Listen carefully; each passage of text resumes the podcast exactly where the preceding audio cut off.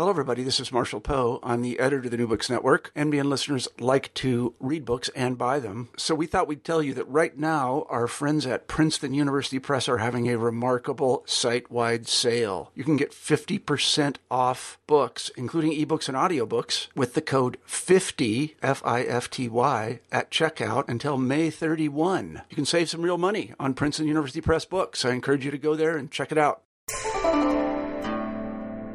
Hi, I'm Carla Nappi, and this is New Books in East Asian Studies. Welcome and thank you for joining us.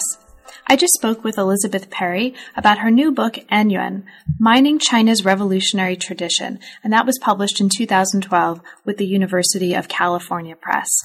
This is a book that looks at the ways that revolutionary projects, revolutionary authority were translated, disseminated, and propagated in the context of 20th century Chinese history, focusing in particular on the significance of Anyuan, which is a coal mining town in both the, the period of the emergence of communist revolution in China and then the period in which the early stages of communist revolution were reappropriated, translated, and adapted to in, in various different ways in different kinds of stories and histories over the course of the remainder of the 20th century and even to today. It's an amazing book, and I'm not being hyperbolic there. There's a really striking way that Liz managed to both create a really carefully developed and very clearly articulated argument throughout the book, while at the same time telling a really wonderful story. The narrative skill and the narrative craft of this book is impeccable.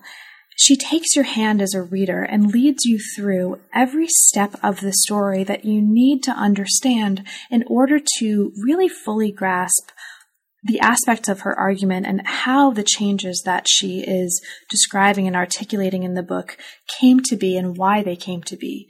It's a really wonderful use of sources. It's an extraordinarily compelling story, and it's just a really amazingly impressive book. It was wonderful to talk with Liz about it, and um, she was she's just very articulate about the entire book and the process of coming to the topic, and um, as you'll see in the ensuing conversation. And I hope you enjoy. We're here today to talk with Elizabeth Perry about her new book, Anyuan, Mining China's Revolutionary Tradition. Welcome to New Books in East Asian Studies, Liz, and thank you so much for making the time to talk with me today. Well, thank you very much for having me. My pleasure.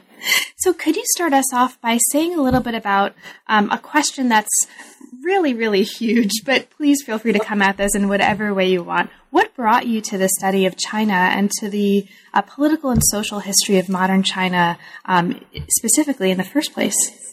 Actually, I think for me it's a pretty easy answer. I was brought to it because I was born in China. My parents had been teaching for about 20 years at St. John's University in Shanghai. Um, but rather than growing up in China, as I otherwise might have, uh, our family uh, ended up having to leave China only a few months after I was born because of the Chinese Revolution. So I grew up in Japan instead and was always fascinated by the Chinese Revolution, which had caused such a major change in my family's life. So I think um, my interest in China, in the Chinese Revolution, really came uh, from the circumstances of my birth. But then uh, I was in college at the time Thank you of major anti-war protests in this country, and I was very active politically in the anti-war movement uh, against the United States involvement in Vietnam. And I think, like most people around my age who are in Chinese studies, that fascination with the Chinese Revolution, uh, which came naturally to those who were interested in opposing the war in Vietnam, which uh, many of us saw as opposition to the Vietnamese revolution um, was uh, was quite common. So uh, it's both a matter of birth, I think, and then a matter of uh, the political activities that I engaged in as a college student and uh, a graduate student that drew me quite naturally to the study of modern China and the Chinese Revolution in particular. Great. Now, in the acknowledgments of the book that we're talking about today, you mention a conversation with a colleague over dinner that inspired what eventually became the, the book and the research process that led into your creating this book and focusing on this topic. Can you talk a little bit about that, about how you came to focus on Yuan in particular, and perhaps situate this within the larger trajectory of your work more broadly? I would certainly never have written this book had it not been for my colleague in Beijing, Professor Yu Jianrong of the Chinese Academy of Social Sciences. Um, as I note in the preface, uh, I had invited uh, Dr. Yu to Harvard uh, in because I had read a couple of amazing essays that he had written about present protest in Hunan. He's from Hunan himself in uh, the late 1990s, uh, and um, he related those peasant protests to the revolutionary tradition of the Hunan peasants. And I was so struck that there was an academic courageous enough to draw these links between contemporary protest and the protest that led to the Chinese Communist Revolution that I invited him here. He gave a riveting talk about contemporary protest in China. And then over dinner afterwards, when um, we were relaxing, he said to me, Do you know why I came to Harvard? And I said jocularly, Of course I do. I invited you here to give this wonderful talk. And he said, No, I came because I want to invite you to visit the Anyuan coal mine. He had already been conducting research at Anyuan for about six years, I believe. But he told me he hadn't really been able to write a word yet, and uh, he wondered if I would join him in a collaborative uh, project.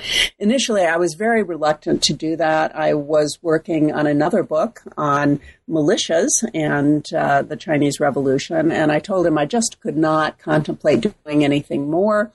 But after he returned to China a few months later, he sent me an email saying that he had already uh, made all the arrangements for my forthcoming visit to Anyuan, and so I felt I couldn't uh, refuse his very generous offer. And when I got uh, to the Anyuan coal mine that summer, I uh, was really struck with how fascinating a place it really was. It had everything that Professor Yu had uh, promised that it would have. Um, both peasants and workers, uh, both leaders uh, and followers, uh, both a very vibrant uh, tradition of pre communist rural rebellion.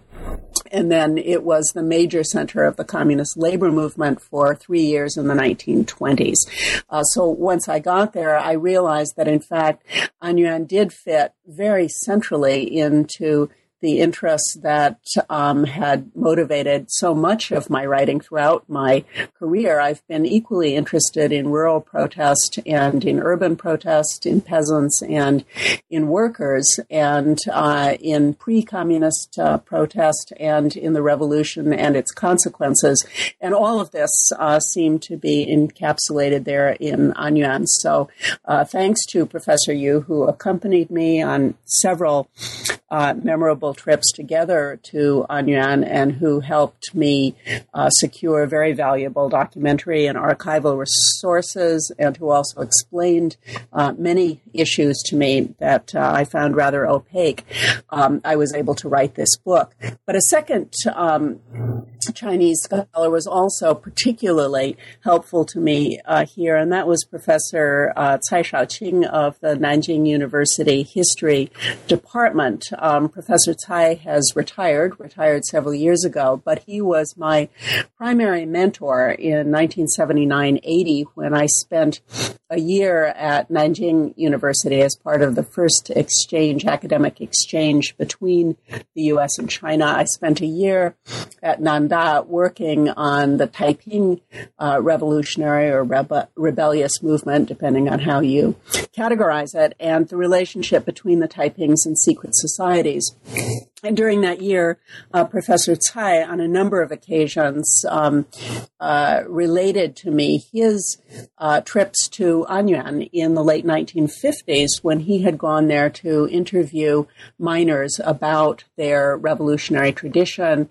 And Professor Cai had also interviewed um, the early leader of the Communist Party, Li Lisan, back in Beijing and talked to him about his own experiences at Anyuan. And so, as I was at Anyuan, these conversations with Professor Cai of several uh, decades earlier began to flood back uh, into my memory, and it was a great pleasure together with Professor Yu to uh, to go to uh, Nanjing to introduce uh, the two of them to each other, and with Professor Yu to be able to ask um, Professor Cai um, for his uh, perspective, which dated back to Anyuan in the 1950s.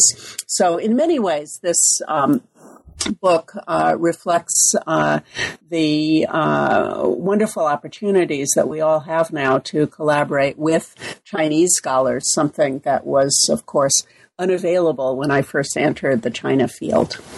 And there's actually, um, for listeners who haven't yet had a chance to read the book, there's a really wonderful description and account and analysis in one of the last chapters of the book of Professor Yu's own work um, on Anyuan and um, in, in, particular on workers, I believe, um, if I'm remembering correctly, um, in Anyuan. And it's really, um, it's one of the really wonderful things about the last part of the book is, is the way that you're opening us up to contemporary strands of Chinese scholarship on the same topics. Uh, yes, Professor Yu did write his own book on Anyuan, on the workers of Anyuan, using them as a kind of symbol for the plight of the contemporary Chinese working class. Um, his book is a magnificent book, uh, quite different from my own. Um, it doesn't have the same kind of um, historical emphasis that mine does. His is much more contemporary, ethnographic, and has uh, much more in the way of color of uh, the way in which contemporary workers in in Anyuan speak about their own experiences. He did um, very detailed and very lively interviews with a range of ordinary miners, uh, local cadres, and so on in Anyuan, and in their own words, lets them uh, allows them to speak about how they see the contemporary situation. Professor Yu's book um, has been published only in Hong Kong. It was to have been published in the PRC in a simplified character version, um, but then uh, the Department of Propaganda pulled the plug on that just before the book was to be sold in the PRC. So, although it's very well known by PRC scholars who have access often to the Hong Kong edition or to snippets of it over the internet, uh, it is not um, permitted, very unfortunately, within mainland China. Now, as as we move into the body of the book, the um, you frame in the introduction a set of questions that are going to motivate what comes later. And these, these questions are ones that you lay out for us, I think, really clearly at the beginning. These include what explains the very particular trajectory of Chinese communist revolutionary effort? How and why did Chinese patterns diverge so dramatically from Russian ones on which they were based? And what meanings does the revolutionary tradition hold for Chinese citizens today? And to those, I'd add also, how can we situate these questions within Anyuan as a place and within its local, national, and global histories. And one of the things that comes out of this history, I think, so trenchantly and so really beautifully is an attention to different modes of historiography and different ways that um, these same events have been historicized and uh, told and retold by various different groups to serve various different purposes. Um, so it's a really, really nice account of uh, sort of comparative historiography in a way, in addition to the larger historical account that it's telling itself. Now, in starting to answer these questions, we see a number of factors playing major roles here, and this brings me to um, a question I'll ask you in a moment. These um, how did the communists get ordinary Chinese is one of the sort of major questions here to understand, to accept, and even embrace the authority of, of the revolution, to embrace revolutionary authority. And your argument that's going to structure the book and thread through the entire book is going to hinge on the importance of what you call the strategic deployment of a range of symbolic and cultural resources for the purpose of political persuasion. And these include religious, um, ritual, rhetoric, dress related, drama, artistic, etc., etc., kinds of cultural resources. Can you speak a little bit to how you came to focus on um, sort of cultural resources and these kinds of symbolic resources in particular as the, the really the way into starting to answer these major questions? And for you, how are you thinking of culture um, in the context of this book as a as a concept, as a motivating um, sort of uh, structure? Uh, well, when I began this research, that was not at all the framework that I had in mind. When Professor Yu approached me about doing uh, some collaborative research. He said he had read my earlier work on the Shanghai labor movement, which is much more a work of political economy than this An Yuan book. And um, he had been trying to fit um, the An Yuan story into the framework that I had developed in my Shanghai book. And it didn't quite fit for him. And so he wanted me to kind of squeeze it into that framework for him. And I told him there was probably a, a reason reason that it didn't fit, um, that An Yuan and Shanghai were in fact quite different places and that maybe we needed a rather different approach to understanding the situation in An Yuan. And I also told him the only thing I could really remember about An Yuan at that point when I first engaged in this work was the very famous um, oil painting mm-hmm. of Chairman Mao going to An Yuan that was painted during the Cultural Revolution by a young Red Guard artist and that I knew had um, been a kind of central prop in the Mao cult of the Cultural Revolution and its immediate aftermath. And so always in my mind when I went to An Yuan was on the one hand this very famous painting of it, um, but on the other hand um, a sense that you know perhaps uh, the framework that I had used for understanding the Shanghai labor movement wouldn't be the most appropriate one for making sense of this story. But I certainly didn't begin with uh, a determination to have a kind of cultural framework for understanding what had happened at An Yuan. It was really as I read more and more about what the young communists had done there in order to mobilize workers, and in particular what the young Li Lisan had done at An Yuan, that it became increasingly clear to me that um, an emphasis on the use of cultural materials, um, both elite cultural materials and popular cultural materials, excuse me, was um, critical to Li Lisan's success. Li Lisan came from just across the border from An Yuan, from a county in Hunan. He was intimately familiar with uh, the folk practices as well as the elite conventions of that area. His own father was uh, a Confucian degree holder and a school teacher.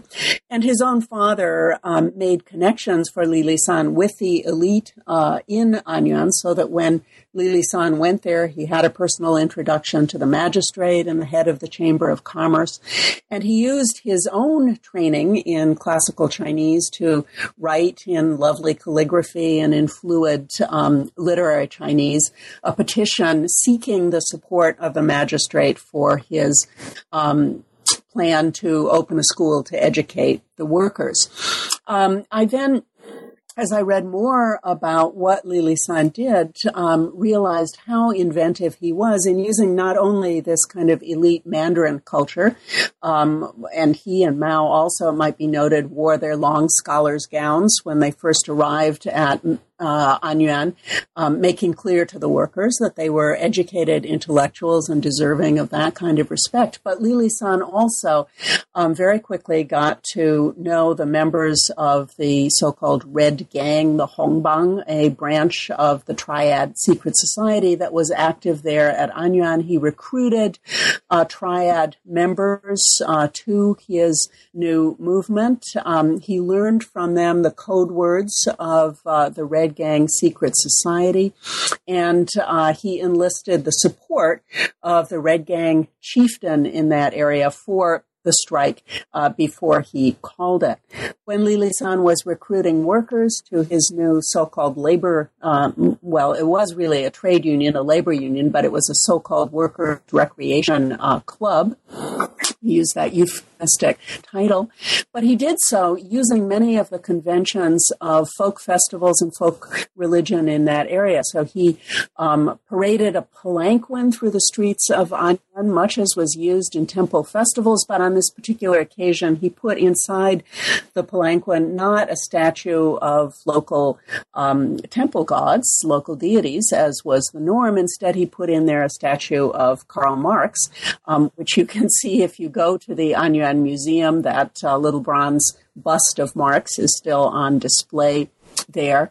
Um, so he did uh, a number of things that took advantage of his understanding of uh, the connection between culture and uh, power, if you will, that was very creative. And the more I read about his activities, the more I realized that this really had to be a central part of the story it was something I didn't feel entirely comfortable with um, at first because, as I say, my own work for the most part has been more oriented toward um, ecological issues, issues of political economy, and so forth. And this was more of an excursion into the symbolic and the cultural than I had uh, previously dared uh, to uh, to conduct. Now, um, Li San is someone who is very important to this story in many ways, both for his visibility in parts of the book and also for later on his invisibility in parts of the story. And so we'll definitely be talking more about him. Now, the book itself, um, as we move further into it, it's structurally set up in um, what we can consider to be two parts. The first four chapters look at and explore the role of this cultural positioning that we've been talking about in revolutionary mobilization in An Yuan. The last three chapters really look at the the power of cultural patronage as different groups in different places and for different reasons appropriated, translated, reinterpreted this complex heritage and history of An Yuan. Now, there's as much, this is really a striking way to approach the book. There's as much attention paid here to the recovery and reinvention of this An Yuan tradition as there is to the initial revolutionary period itself. So, can you say a bit about that decision? How did you come to, to decide to um, to approach it this way, both narratively and structurally? Well, I guess the explanation for that two part structure is um, in part, I was very interested in trying to figure out what had actually happened at An Yuan because having um, known very little about the place initially, except for that famous oil painting, um, I wanted to figure out what the history was behind that um, religious icon of the Cultural Revolution. So that sent me back to, I knew that during the Cultural Revolution, this An Yuan painting had been used as criticism of Liu Shaoqi, that there had been criticism of uh, uh, the uh, vice chairman of the Communist Party, Mao's rival, if you will, but his number two person, that there had been criticism of Liu for his activities at An Yuan, and that this painting had played a role in that. And um, so I wanted to figure out what the true story was behind that, what Mao had actually done at Anyuan, what Liu Shaoqi had actually done at Anyuan. I didn't initially, except for the stories I had heard from Professor Cai in Nanjing, know very much at all about Li Lisan's involvement in Anyuan, but I figured I first needed to try to piece together as best I could what seemed to me to be a plausible and honest history of the early communist movement at An Yuan. And once I had done that, that I would be in a much better position to evaluate why this oil painting had been done, why it had been um, so important in the Cultural Revolution, why everybody who had been of Red Guard age was immediately familiar um, with this um, image and knew that it was uh, a cultural representation of Mao's attack on Liu Shaoqi. So it, it, those were the kinds of things that uh, made me from the outset realize that I wanted this to be a book that had a long historical sweep. Actually, most of my work um, has been of this sort. Um, most of the books I've written begin in the late imperial period and go at least to the beginnings of the communist period, um, but increasingly right down to the present, since I think um, as I look at these topics more and more, the continuities from uh, earlier times down to the present strike me as, as more and more significant and more and more worth um, pursuing. But one of the things that I ended up concluding from this study, which I really hadn't um, anticipated from the beginning, was the extent to which all this manipulation, if you will, of history and so on has actually redounded to the um, benefit, I think, of um, the resilience of Chinese communism. Initially, I had thought that, well, looking at the Yuan story will just expose how much um, deception uh, and um, manipulation and so forth there was once cultural positioning was supplanted by cultural patronage. And to some extent, that's a major theme in this book. But also important, I have felt, is that over time, as the Chinese uh, Communist Party, as the central Department of Propaganda has um, had more and more experience in uh, its activities, that the reworking of historical material by the propaganda department has helped to turn what really was, in many respects, an alien revolution that was imported from the Soviet Union that ideologically and organizationally was very unfamiliar to China has helped to make that tradition somehow feel as though it was distinctively Chinese. And what studying An Yuan helped me appreciate was how much, on the one hand, had actually been um, copied from the Soviet Union. An Yuan was known uh, from 19 1922 to 1925 as China's little Moscow. It was the place where all kinds of things, from the architecture of the Bolshoi Grand Theater um, to the organization of a kind of Soviet style regime, were copied directly uh, from the Soviet Union. Liu Shaoqi, who was at that time in charge of An Yuan, had um, had uh, a, a, long period of study in the Soviet Union and was trying to implement those ideas within um, China. So, on the one hand, objectively, both the ideology and the institutions were very Soviet, and yet um, from the beginning of the revolution, there was uh, among those leaders who were very clever and who understood what um, is involved in mobilizing people and in capturing their emotional intention, there was an, a recognition that these very new things had to be presented in a way that made them feel, smell, taste Chinese. Um, Li Lisan, I think, was a master of that. Um, uh, Mao was pretty good at that himself. uh, Liu Shaoqi, I think, was much less skilled at it, but still was doing his best. And right down to the present, we see this in the activities of the Chinese propaganda department and the way in which uh, it put on an international Olympics or the way in which it sells its Confucius Institutes abroad. Um, such that in China today, I think most people think of their revolution as being really very Chinese. It has its revolutionary tradition has all kinds of problems. Um, they'll be happy to acknowledge that there is a kind of um, what they call emperor worship uh, in the way in which the system is structured, that there is nepotism, there is corruption, and so on. But these things are thought of as very Chinese rather than an alien Soviet system that was somehow implanted and imposed on China. And I think the result of that has been that the Chinese Communist Party is able to present itself as uh, a nationalist institution uh, to its own people, um, in a way, uh, ironically, perhaps, that uh, in the Soviet Union, their own uh, Communist Party could not so easily do, since the Soviet Union was an amalgam of all sorts of different nationalities, um, and it was very difficult um, to present their Communist Party as, on the one hand, Russian and on the other hand, Soviet. In China, this has been um, somewhat less problematic, since although there are plenty of national minorities in China, they're a much smaller percentage of the population. Um, but the real credit for this, I think, goes not to the demographic distribution of China, but um, to the um, capabilities of a number of communist leaders in China from the very beginning of the party uh, down to the present. We saw this in Deng Xiaoping's decision to uh, talk about the reforms in China as a Chinese uh, type of socialism, socialism with Chinese characteristics. Deng Xiaoping's decision not uh, to overtly deny the Maoist heritage or the revolution, but instead to embrace it as another example of the unification and the strengthening of China, and then to move away from much of that revolutionary tradition, but yet to uh, uh, present it as though it's connected with it. Um, these, I think, uh, are, are really very skillful acts on the part of the Chinese Communist leadership.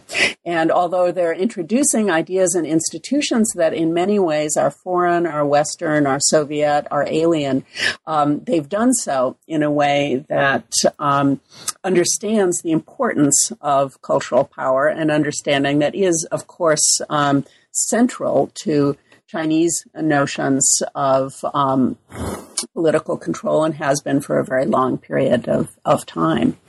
Now, one of the things that the, the early part of the book demonstrates really well is the way in which early and young communist leaders were able to take advantage of and mobilize potential vehicles for uh, mobilizing for their own purposes that already existed in some form in this region, in Anyuan in particular. So, after you, you've already said a little bit about um, Anyuan as a place, kind of what made it so important for the purpose of this study. You've also mentioned um, local secret societies and that the kind of triad groups, the Elder Brother Society being the one that's really um, very important in this first part of the book.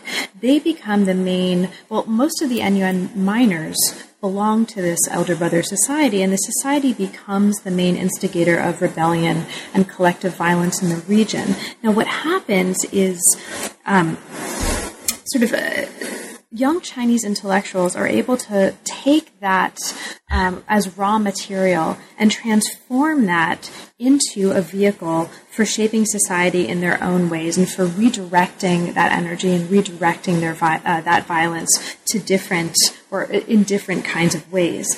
You you describe that one of the ways that made these efforts so successful was an emphasis on the special status of literati and their activities in Chinese society. The, the emphasis on perhaps the Wen part of the Wen Wu um, dyad. Can you talk a little bit about that? Because that recurs at several points um, along the story. Yes. Um, you know, we don't have too many um, cultural explanations, if you will, of the Chinese Revolution. When we do, um, those explanations, uh, a la Lucian Pye or Dick Solomon, um, tend uh, to suggest that there was something uh, kind of authoritarianism, if you will, built into Chinese uh, traditional culture that helped to facilitate um, communist authoritarianism. Um, but um, and, and, then part of the reason that we don't have too many cultural explanations is that most people, for good reason, have seen the communists as quite hostile to traditional Chinese culture, since actually official communist policy was um, uh, to um, deny so-called feudal superstition and feudal remnants, to deny the validity of folk religion, folk, folk culture, and so forth. So that although it was used instrumentally, um, it was not officially uh, endorsed. But um, uh, there have been uh, a few uh, treatments of Mao's own interest in um, in folk culture, in the rebellious tradition of the Taipings and so on. But there has been very little um, serious attention, I think, to the way in which the early communist leaders were able to use the fact that almost all of them were very well educated intellectuals who commanded a great deal of respect among ordinary people precisely because of their literati status. Um, and so I think it is no accident that Mao, when he first went to Anyuan, went um, as a school teacher. Of course, that wasn't a guise. He was, in fact, a school teacher in Changsha at the time, so it was quite normal for him to be wearing his Mandarin gown when he first appeared at Anyuan. The same with um, Li Lisan, who had been educated in the Confucian tradition and taught for a few years as a school teacher in his home county of Liling before he went off to France for higher education. And um, these individuals, I think, understood that the Confucian teacher uh, commanded a great deal of respect among ordinary people in Chinese society, most of whom had a tremendous thirst for education themselves and um, great admiration and respect uh, for uh, literary education. So the ability of these early communist uh, cadres to use that literati tradition both to present themselves as less than threatening to the local elite and thereby gain some space from the local elite for their activities, and also um, to uh, convince local people that um, they were uh, in a kind of benevolent position, trying to help them, trying to share this um, wonderful literacy with them, um, gave them an entree that I think was really very special. And although in the Soviet Union you also have this early mobilizing strategy of setting up schools for workers, the Bolsheviks also were interested in, ver- in doing that.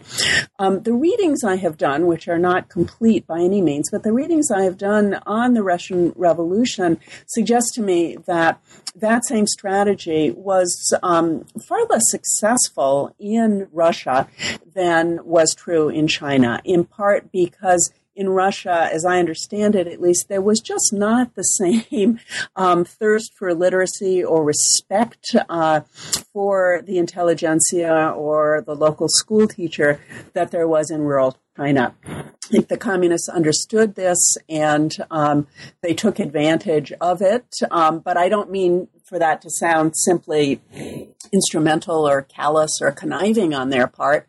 Um, they were obviously anxious to provide education to the workers and to the peasants so that they could be politicized, so that they could uh, engage in this revolution and what they thought was going to win them a better a better life. So I certainly don't mean to suggest that this deployment of Confucian as well as folk culture um, uh, was simply calculated um, and uh, was not something that, uh, in many respects, was quite natural or second nature or even subconscious to these leaders. I think it was a combination of uh, of conscious deliberation and a subconscious engagement, involvement in both elite and popular culture from their local area that allowed them to do this. It was no coincidence, I think, that Li Lisan um, came, as I said, from right across the border from Anyuan. Mao came from just a bit further away in Hunan, in Xiangtan, from which also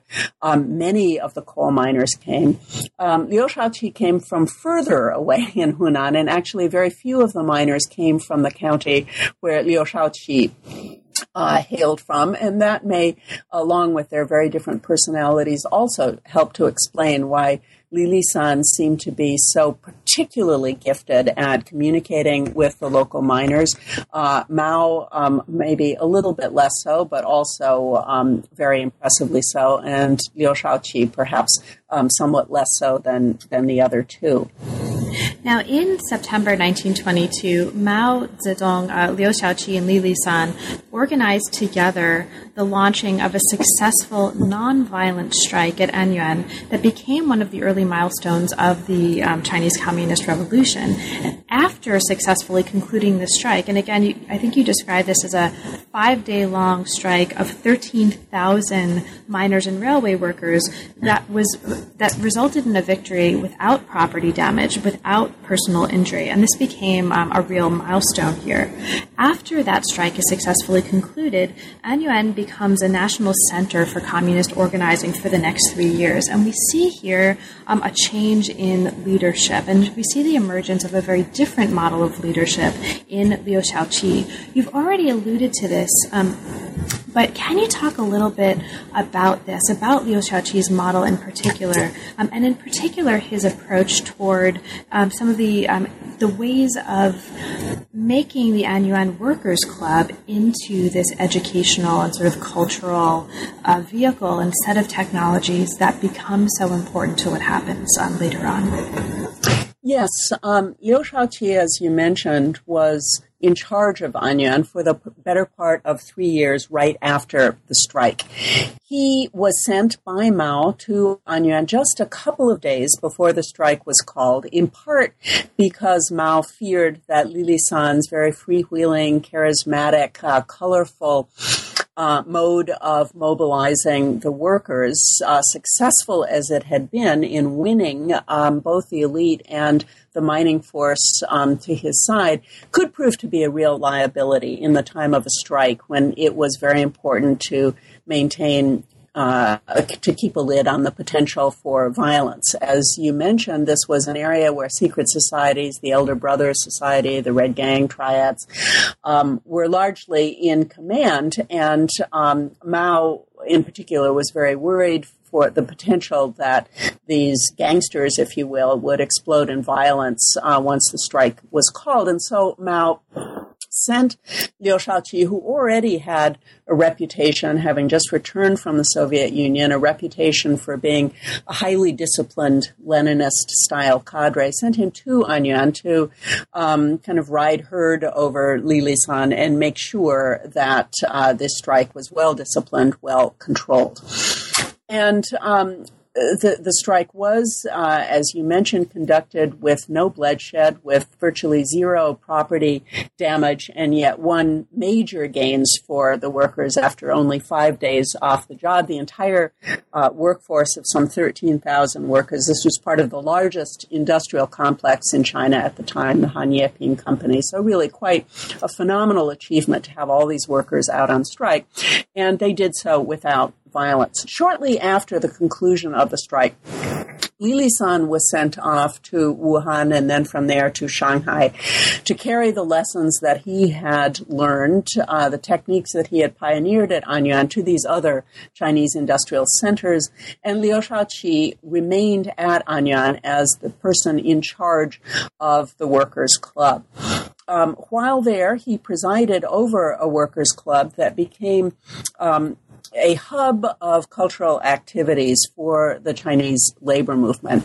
At that workers' club, new style dramas, operas, um, films, uh, all kinds of things uh, were initiated, experimented with, taken from Anyuan out into the countryside and performed um, before peasants and villages in order to mobilize them to the communist uh, movement.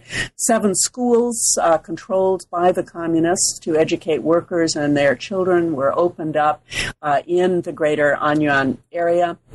This workers' club, which had first been founded by Li Lisan, was rebuilt uh, in a style that Liu Shaoqi claimed uh, replicated the Bolshoi Grand Theater in Moscow, although to me, having spent a lot of time in it and looking at it, it looks far more Chinese uh, than it does Russian. But in any case, um, in Liu Shaoqi's mind, what he was trying to do was to replicate at Anyuan much of what he saw as the successful recipe of, agit prop, of agitation propaganda that uh, Lenin had advocated in the Russian Revolution and uh, um, had been developed in the early um, Soviet Union. But it had very much a Chinese twist uh, to it. In particular, there were costume lectures um, for which I've found no direct parallel in the Russian tradition, but seem to have been very much influenced by uh, Chinese traditions of local opera this area of Jiangxi is um, famous uh, for uh, a kind of it's called tea picking uh, uh, that um, uh, tea picking opera that was also used as the kind of um, uh, formula for a number of new dramas, new new um, operas with a revolutionary content. So during these three years, Anyuan became a hub for this cultural experimentation, which was then taken from Anyuan to the Jiangxi Soviet uh, in the early 1930s as the center of the communist movement moved uh, east uh, across Jiangxi province and then was taken with the communists in their famous Red Theater as they moved up to Yan'an and uh, to the various base areas during the wartime period.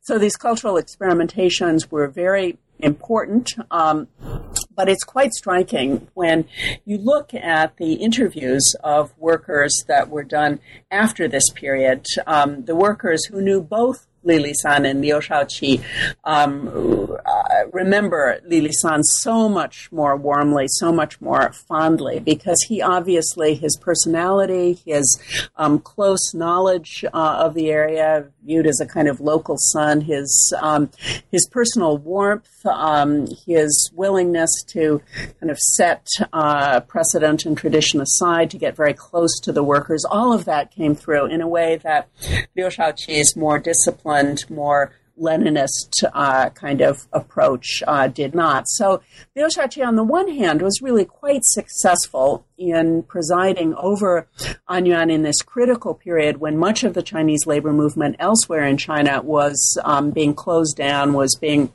suppressed uh, by warlord opposition. Um, but at the other, on the other hand, he doesn't seem to have elicited the same kind of uh, warm response from the workers that his predecessor Li Lisan did. Um, and so Liu Shaoqi is a kind of uh, interesting sort of uh, intermediate figure here who is very anxious to introduce Soviet ways into China. In many ways, in his essays, he talks about um, how unhappy he is that he has to actually compromise these Soviet precedents in order to really make them suitable for uh, the Chinese situation in a way that Li Lisan seemed to have celebrated, Liu Shaoqi seems to uh, apologize for, but Liu Shaoqi is there um, uh, also translating these Russian ideas into um, a form of cultural activity that will seem familiar and appealing to the workers. Thank you so much. Now, as we move into um, the latter part of the book, we see the Workers' Club and the associated movement eventually being attacked and not recovering. And this is connected, as you show, especially in the fourth chapter, to a transformation of the communist revolution in China from a proletarian to a peasant movement. Concomitant with this transformation is also a movement from what had been, um, as we sort of talked about in the context of the strike, a movement that was largely characterized by discipline, um, by restraint, into a much more violent situation. And you talk in this chapter about um, the emergence of the Red Terror, the, um, the escalation of violence feeding into a wider militarization of the countryside and the birth of the Red Army. And again, Anyuan remains really central to this because a lot of the former Anyuan workers um, became propagandists and became leaders in this context of the Red Army, for which cultural propaganda, as you're showing here, is such a central uh, technology and is such a central medium. Now, as we um, move past this into what happens later, we see the emergence of, and we've sort of alluded to this before, Liu Shaoqi um, being elevated into a revolutionary leader. And so, even though we've been focusing a little bit on how important Li Lisan was, Liu Shaoqi actually gets built up as a leader and then gets taken back down again. Can you talk a little bit about this? Because this leads us into the, the second half of this book, where um, we see the story of Anyuan as a revolutionary center being taken up um, in very different ways over time. And in that process, very different leaders um, emerging as figureheads and cultural figureheads in particular for that um, for that period. Yes, uh, that's right. Um, after the establishment of the PRC in uh, the fall of 1949, Mao was chair of the Chinese Communist Party, and Liu Shaoqi was vice chair of the party. Liu Shaoqi at that time was being groomed as Mao's successor, and this became even more the case in the late 1950s, early 1960s, in the aftermath of the terrible famine uh, occasioned by the Great Leap Forward. Um, Mao uh, stepped back from the front line of policymaking. Liu Shaoqi became uh, the more, um, uh, well, at least the more public leader in that period as he was being um, groomed uh, to be Mao's uh, successor as part of that effort uh, to build up the leadership credentials of Liu Shaoqi, there was uh, a major propaganda um, um, uh, campaign, if you will, um, to uh, burnish Liu Shaoqi's uh, credentials as a proletarian leader. And in this period, then, the history of Anyuan became very important uh, as the political capital of Liu Shaoqi, showing that he had been uh, a major leader of the labor movement of the proletariat from the early 1920s on. The implication then was that Mao was the leader of the peasant movement. Of course, the peasant was the major social basis of the Chinese Communist Revolution, but nevertheless, the proletariat really, in Marxist theory, is the um, vanguard and um, is a more advanced political class than the peasantry. And so Liu Shaoqi, by showing himself to have been the leader of the proletariat with uh, a major oil painting um, showing his activities at Anyuan completed in the early 1960s and put in the new Museum of the Revolution with a uh, sort of novelistic, part fictional, part um, factual account of Liu Shaoqi's activities at Anyuan called Red Anyuan, published around this same time. The essays that Liu Shaoqi had written while at Anyuan, republished, but also republished with some crucial phrases that now seemed a little embarrassing to him, um, excised from those materials. With new dramas, operas, and so on produced, and a new movie produced that showed uh, Liu Shaoqi as the hero of Anyuan. All of this was an effort um, to promote uh, Liu Shaoqi at the expense of Li Lisan. In fact, many of the things for which Li Lisan deserved full credit, organizing uh, the strike, coming up with the slogan for the strike, being the first uh, to set up a school for workers at Anyuan, being the first to organize uh, a labor movement at Anyuan, and so on. All of those things now um, were credited uh, to Liu Shaoqi. So there was uh, a propaganda blitz uh, in the late 50s, early 60s to build up the image of Liu Shaoqi, and the history of Anyuan was central um, to that effort. Um, this was um, a period in which uh, Li Lisan was under a cloud. Li Lisan uh, had been banished uh, to the Soviet Union for about 15 years before the establishment of the PRC.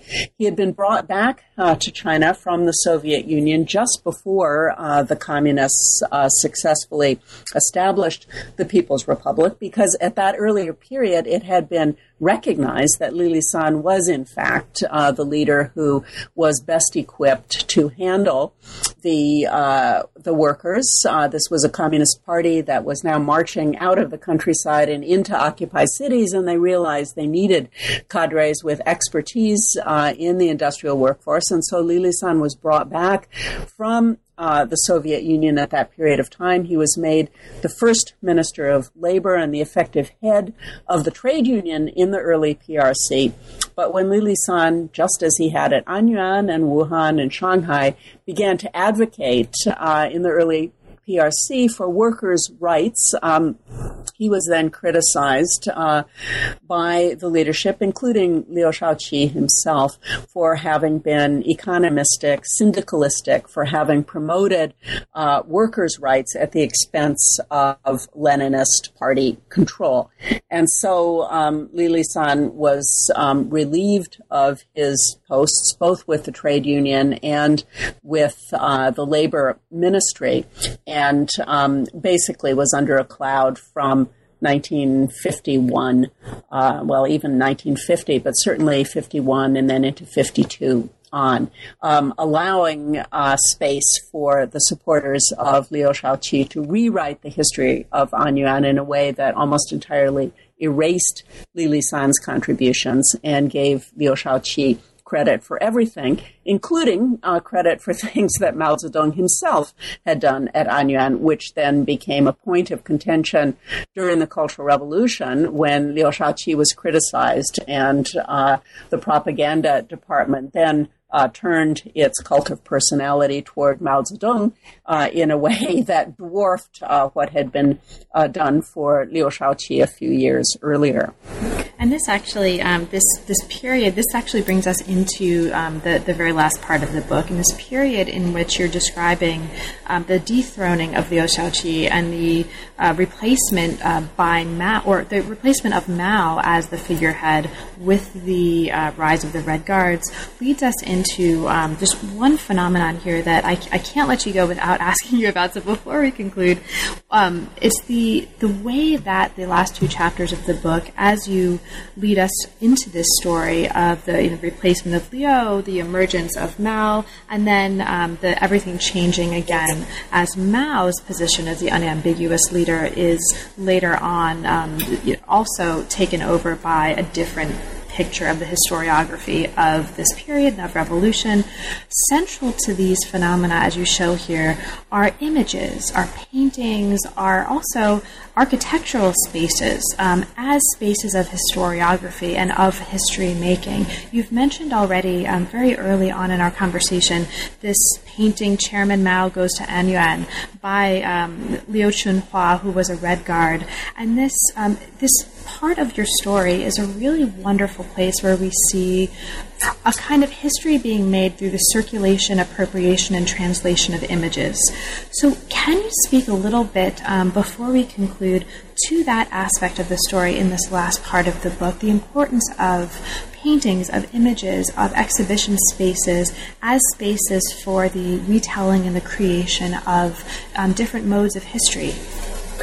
Yes, you know, I think these um, practices of these kinds of revolutionary images and uh, museum spaces, exhibition spaces, uh, uh, how they were set up, and um, what messages they were trying to convey, and so on, actually came very much out of a Soviet style of propaganda, um, but were conducted in such a way that, again, they made this revolution feel more Chinese. So the image of Mao that we see in this painting, uh, Chairman Mao Goes to Anyuan, is the image of Mao in his long scholar's gown, um, holding an oiled paper umbrella um, that, uh, in the Chinese accounts of this painting, is supposedly a Hunan uh, made umbrella. Um, so Mao is coming from his native place of Hunan, striding into uh, the image of a young Chinese intellectual coming to sow the seeds of revolution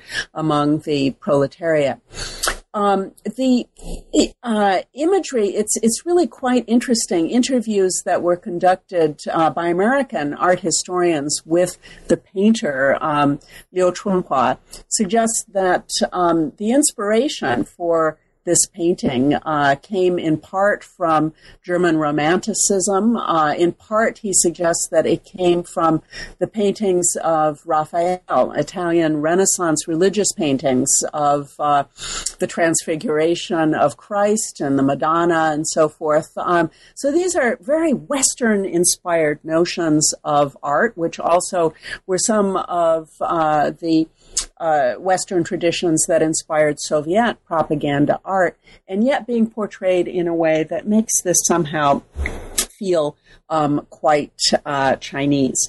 And um, so I do think these exhibition spaces, the building, of new museums. It, it, happens that this new Anyuan Museum that was built uh, in 1968 during the height of the Cultural Revolution and originally was named the Memorial Hall to honor Chairman Mao's revolutionary activities in Anyuan was built right in the space where a church, an Episcopal church, uh, had been uh, before the revolution the symbolism of a kind of new church, if you will, to Chairman Mao and to his revolution, replacing that old religious space and towering above the um, uh, Anyuan Workers Club that Liu Shaoqi had renovated, uh, located just below this massive hill on which the new museum was built.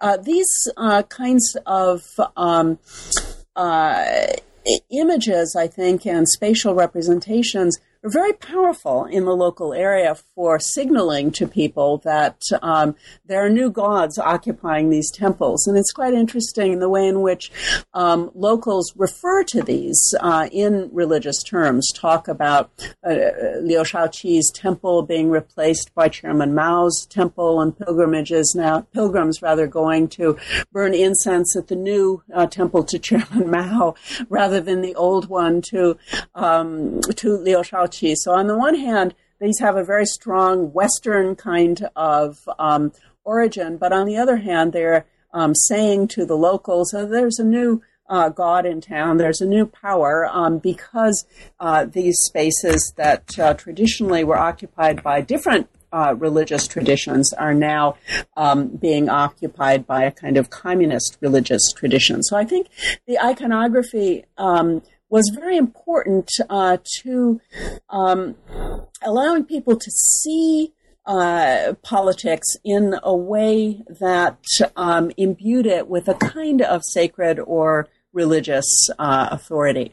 I think that was true in the case of the Soviet Union as well. Scholars uh, of Soviet propaganda talk about how images of Stalin um, were very much built on uh, Western religious uh, art, how powerful the traditions of the Catholic Church were in influencing Soviet modes of uh, agitation propaganda, and um, that I think becomes very important for um, the uh, Chinese uh, transmogrification of this, although in a way that becomes interpreted um, quite differently from the Soviet or Russian case.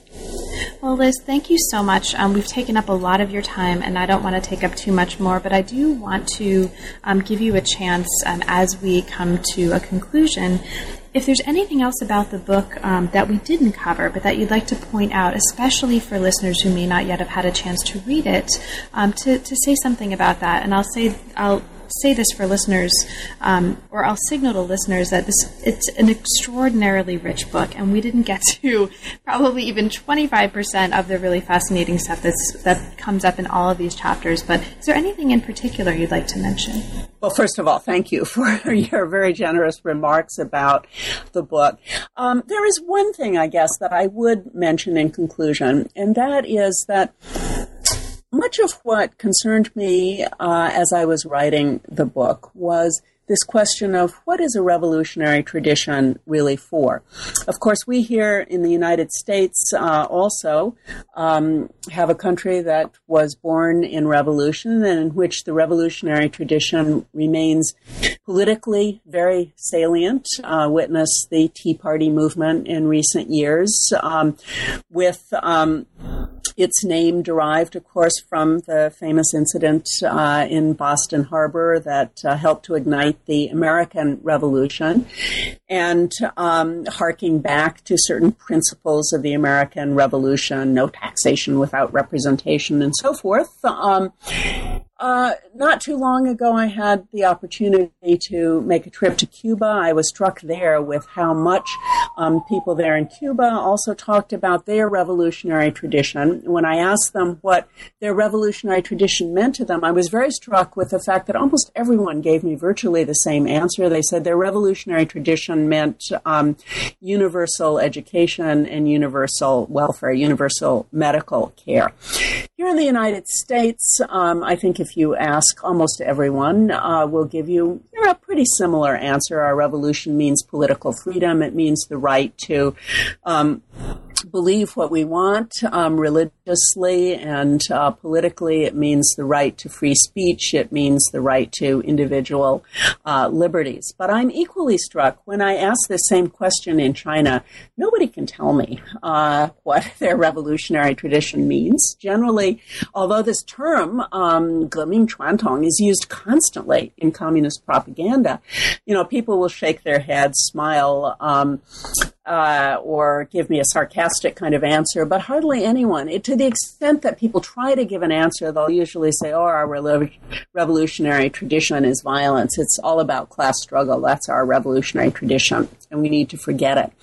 But I think no country that actually is born in revolution can entirely forget their revolutionary tradition, and China, I believe, is no exception to that. And part of thinking through the Anyuan story to me was, again, an occasion to think about how very, very complicated any revolutionary tradition is. It, uh, um, by definition, involves violence and bloodshed that has to be um, pacified uh, in some way in order to uh, have political stability afterwards. But on the other hand, that revolution was motivated by certain ideals, certain principles um, that also probably need to be remembered um, and clarified unless one is going to have um, unfortunate um, uh, um, a kind of unfortunate repetition of some of the least desirable and most violent aspects of that tradition. The Chinese Revolution is particularly complicated because it stretches back to the 1911 revolution. It's full of bloodshed and violence. It has both urban and rural uh, wings uh, to it. Class struggle, of course, does become a central part of the communist revolution and the cultural revolution that followed it. But I also felt, going back to the Anyuan story, that there were some very important ideals to that revolution that involved dignity for the downtrodden, that that really was the message with which Li Lisan mobilized miners in the 1920s. It was that idea that um, these people were human, um, that they were not beasts of burden, they were not cattle and horses, um, they were then, they were people, and they had human dignity. Um, and that's why they deserved to learn how to read and write. That's why they deserved uh, to learn how to stand up and make a political speech. That's why they deserved um, a revolution that would give them uh, new opportunities. Um, that sense of a revolutionary tradition, I think, has been somewhat lost and obfuscated uh, by all of um, these uh, historiographic changes that you referred to. And so my hope was not that I would be the one to uh, tell Chinese what their revolutionary tradition um, ought to consist of. Obviously, Chinese need to do that, but at least to draw some attention to these multiple readings of revolutionary traditions in any particular country and to bring attention to the importance um, of recovering a tradition in a way that allows people to move forward um, toward a politics um, that is worthy of all the sacrifices that people paid uh, in the violence and bloodshed of this revolutionary period.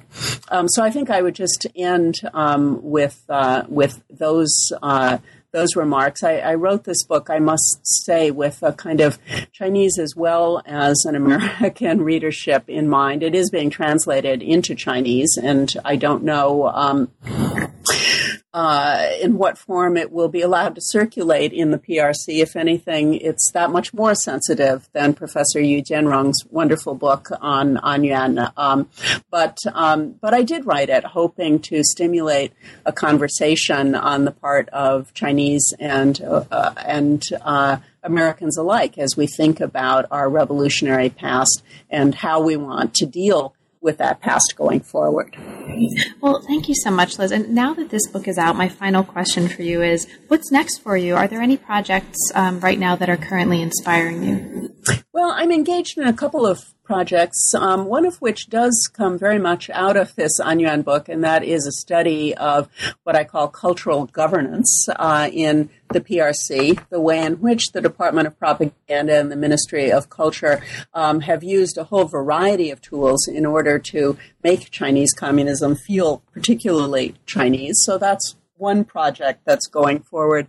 The other one that's actually quite different from this, um, but I guess in some respects has some connections as well, is is a study, uh, kind of comparative study of uh, higher education in China and different models of higher education, looking um, first at the Republican period and um, I've been focusing especially on a couple of uh, very influential American universities in China in the Republican period St. John's University, where my own parents taught, and Yenching University, with which the Harvard Yenching Institute that I currently direct was very closely associated. Um, studying them as models of very different kinds of global education in the early 20th century and trying to connect that up um, to the experiments in global education that we see going on in contemporary China as China uh, is putting uh, huge uh, resources and manpower into trying to rethink its educational system and figure out how it can have an education for the 21st century that nevertheless will be an education that the party hopes, of course, won't rock the boat uh, too too seriously. So those are the two areas uh, in which I'm currently uh, working, both of which have some connection certainly um, to this earlier work, but uh, I hope will take me in somewhat new directions as well. Well, that sounds great, and best of luck with those projects. And thank you again for uh, joining us today. Thank you very much, Carla. You've been listening to New Books in East Asian Studies. Thanks very much for joining us, and we'll see you next time.